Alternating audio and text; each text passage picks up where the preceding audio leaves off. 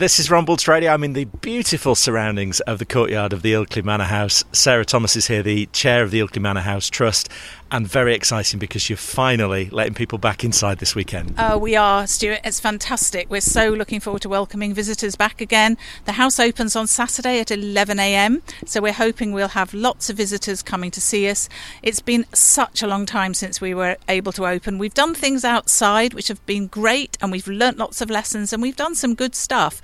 But it's just so lovely to be able to op- open the house again, and there's lots of exciting things to come and see in the house too, which is wonderful. And one of the things you're celebrating is is the developments that have happened over the last 10 years here. That's right. We've got an, uh, an exhibition, the first exhibition in the downstairs room, which is called Super at 60, and it's celebrating the Manor House's 60 years as a museum and art gallery, and perhaps particularly looking at the last 10 years.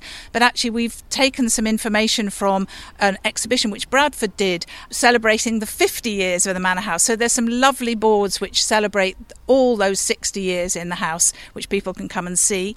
And probably one of the most exciting things that's happened in the last few weeks is that we've got the artifacts back for the within the cabinet in the heritage room, which Bradford Council took away for safekeeping when the house closed in 2015. And we finally got them back. They're looking wonderful. So, those of you who are interested in history and particularly the Roman history around Ilkley, do come and look at those. They're looking wonderful again. What kind of what kind of artifacts have you got then that have come back? What are, what are exciting? Um, well, there's all sorts of um, pieces, uh, spearheads and flints and vessels um, and grinding bowls. So do come and have a look at them. They, they as I say, they're looking really wonderful back in their home home in the cabinet again. And uh, you've got a new exhibition in the Solar Gallery here as well. We have um, the Solar Art Gallery is opening as well on Saturday at 11am um, with a new exhibition called New Horizons. Some beautiful pieces of work and some new artists as well joining the gallery. So, again, lovely to come and see that. Celebrating the lockdown with all the, the quilts that have been put together as well. That's going to be a few weeks, but that's, uh, that's coming on the 24th. It is. We're really thrilled to be able to be hosting the Lockdown Quilt Exhibition, um, as you say, and that's starting on Saturday the 24th of July. We're hoping we're going to be able to open the house for some additional days during the lockdown quilt exhibition because we're anticipating a lot of people will want to come and see it.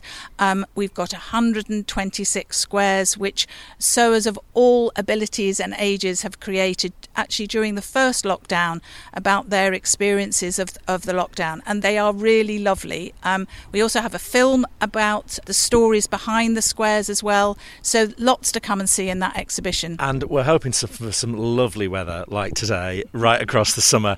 And this outdoor space that you've got here is perfect for some outdoor events. You've teamed up with a few other organisations across Ilkley to put on a, a big summer of, of events in the courtyard. We have, and it's called Summer in the Courtyard. And we were very fortunate to be awarded our first Arts Council grant, which is going to allow us to do some changes to the courtyard over the coming months, really to support performances um, that can happen here in this lovely space.